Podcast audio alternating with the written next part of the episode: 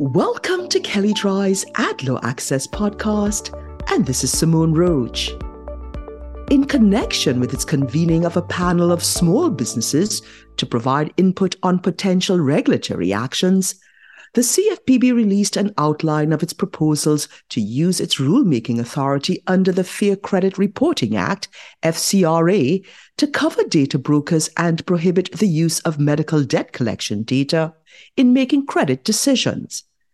And while the outline does not include any specific language, it evidences the Bureau's desire to fundamentally alter the data broker business model by expanding the definition of Consumer Reporting Agency, CRA, to cover more data brokers and to limit their ability to share consumer information without a permissible purpose.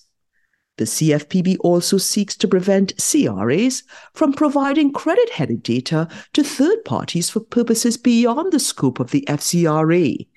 In effect, the Bureau intends to significantly curtail the sale of certain personal data for marketing purposes. This is just the latest development showing an increased nationwide focus on the practices of data brokers, which we have detailed in this blog and which recently led to a strict new data broker regulation in the state of California. Depending on how the CFPB's proposals play out, they could transform how data brokers are regulated in this country. Background on the FCRA The FCRA covers consumer reports and imposes restrictions on CRAs that create and sell these reports, furnishers that provide data to CRAs, and users that consider consumer reports when making eligibility determinations about consumers. The famously circular statute, famous being an admittedly relative term when discussing a federal statute, defines a consumer report to be the communication of any information by a CRA bearing on a consumer's creditworthiness, credit standing, credit capacity, character, general reputation, personal characteristics, or mode of living which is used or expected to be used or collected in whole or in part for the purpose of serving as a factor in establishing the consumer's eligibility for A. Credit or insurance to be used primarily for personal, family, or household purposes. B. Employment purposes. Or C any other permissible purpose authorized under FCRA Section 604. Meanwhile, CRA is defined as any person that regularly engages in whole or in part in the practice of assembling or evaluating consumer credit information or other information on consumers for the purpose of furnishing consumer reports to third parties. At the risk of oversimplifying things in general, CRAs are those entities that assemble information about consumers for the purpose of providing reports to third parties for use in making determinations about consumers' eligibility for credit, employment, or housing.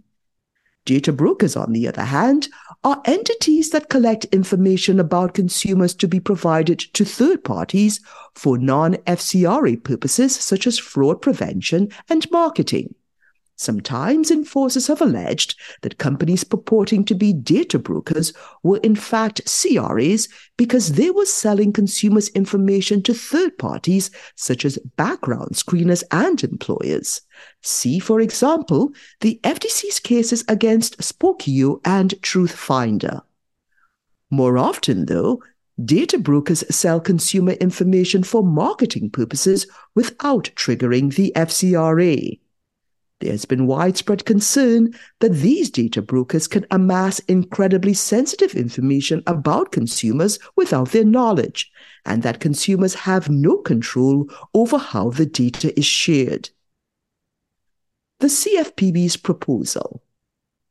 The CFPB's proposal would classify any report that includes data such as payment history, income, or criminal records as a consumer report. That would mean that any data broker selling this information would be a CRA and would only be able to share it for a permissible purpose, that is, for use in eligibility determinations. The outline does not include a proposed definition of sell, but depending on how it is defined, the scope of the provisions reached could be quite expansive. So, for example, a data broker could no longer provide information about a consumer that includes her individual or household income to a retailer for marketing purposes. Data brokers could no longer sell criminal records to individuals that want to vet their dates.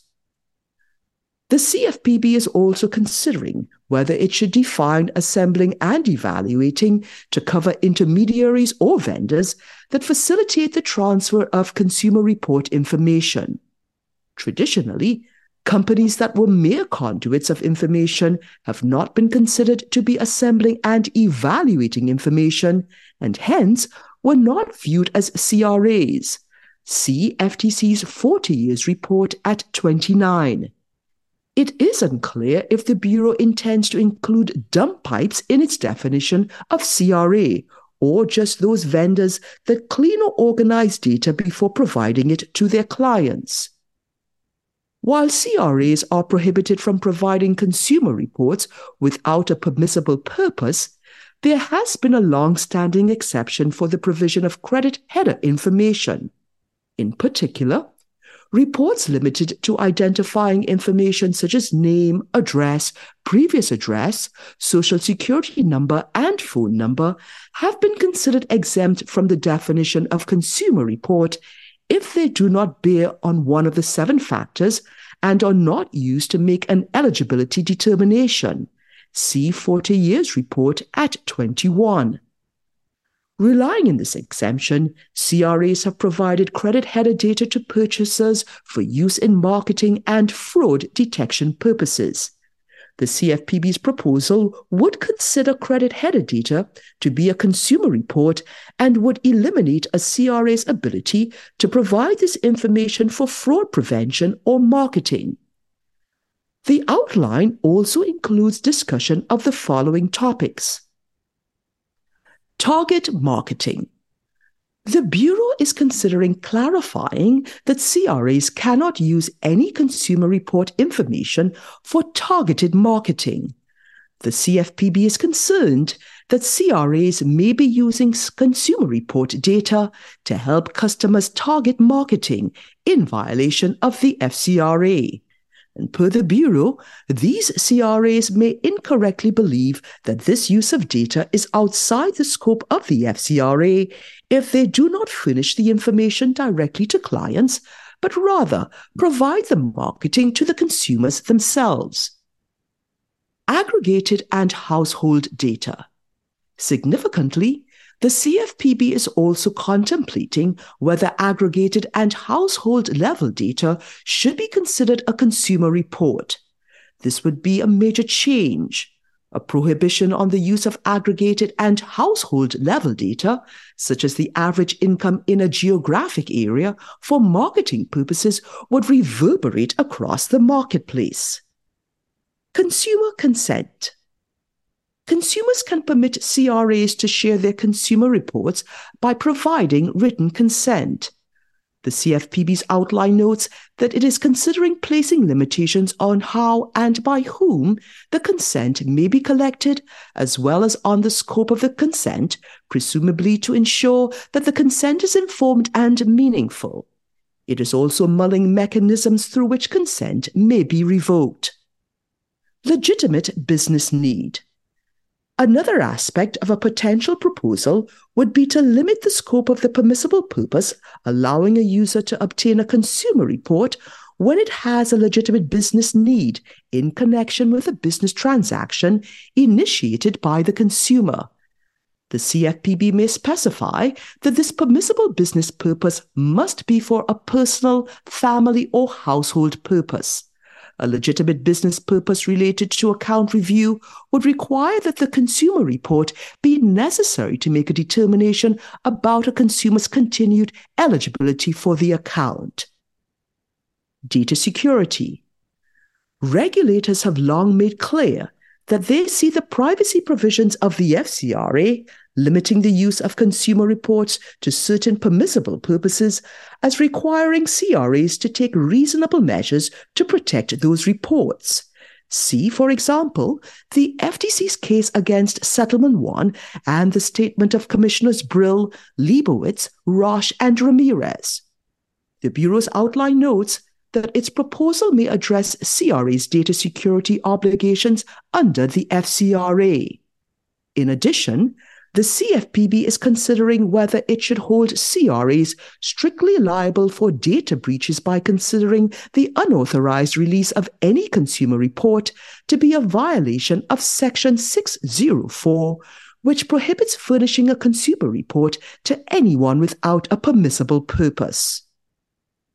Disputes. Under the FCRA, consumers have the ability to dispute inaccurate information contained in their consumer reports with the CRA or directly with the furnisher of the information. Some private litigation has focused on whether CRAs and furnishers have a duty to investigate so called legal disputes.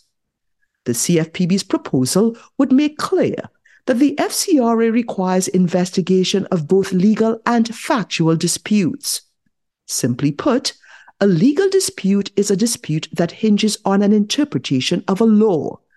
The Bureau's outline uses the example of a state foreclosure law.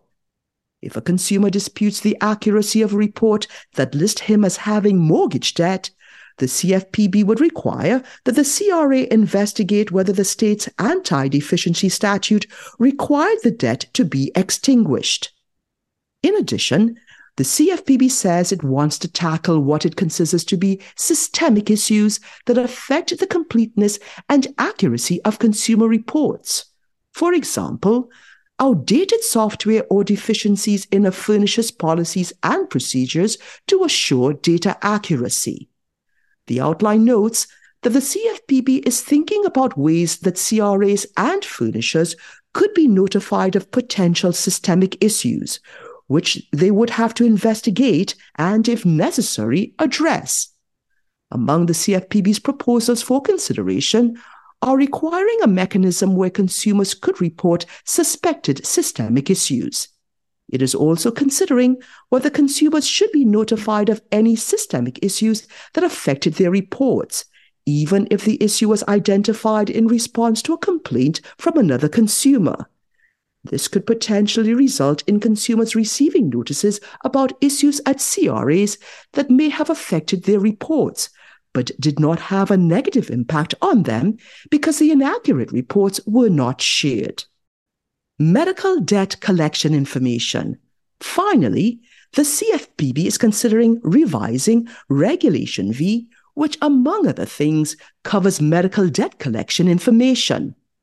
The potential revisions would prohibit creditors from using this information to make credit eligibility determinations and prohibit CRAs from including this information on consumer reports for credit eligibility. Medical debt collection information has long been a source of concern for consumers, legislators, and regulators, since it can prevent consumers from obtaining credit following a medical medical debt collection information. Finally, the CFPB is considering revising Regulation V, which, among other things, covers medical debt collection information. The potential revisions would prohibit creditors from using this information to make credit eligibility determinations and prohibit CRAs from including this information on consumer reports for credit eligibility. Medical debt collection information has long been a source of concern for consumers, legislators, and regulators since it can prevent consumers from obtaining credit following a medical emergency or be used to coerce consumers into paying spurious or false unpaid medical bills. In addition, the CFPB believes there is compelling evidence that this information does not have predictive value for credit decisions.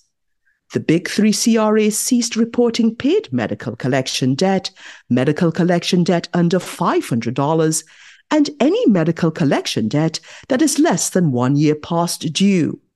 The Bureau's proposal would further limit the ability of medical debt collection trade lines to affect a consumer's ability to obtain credit.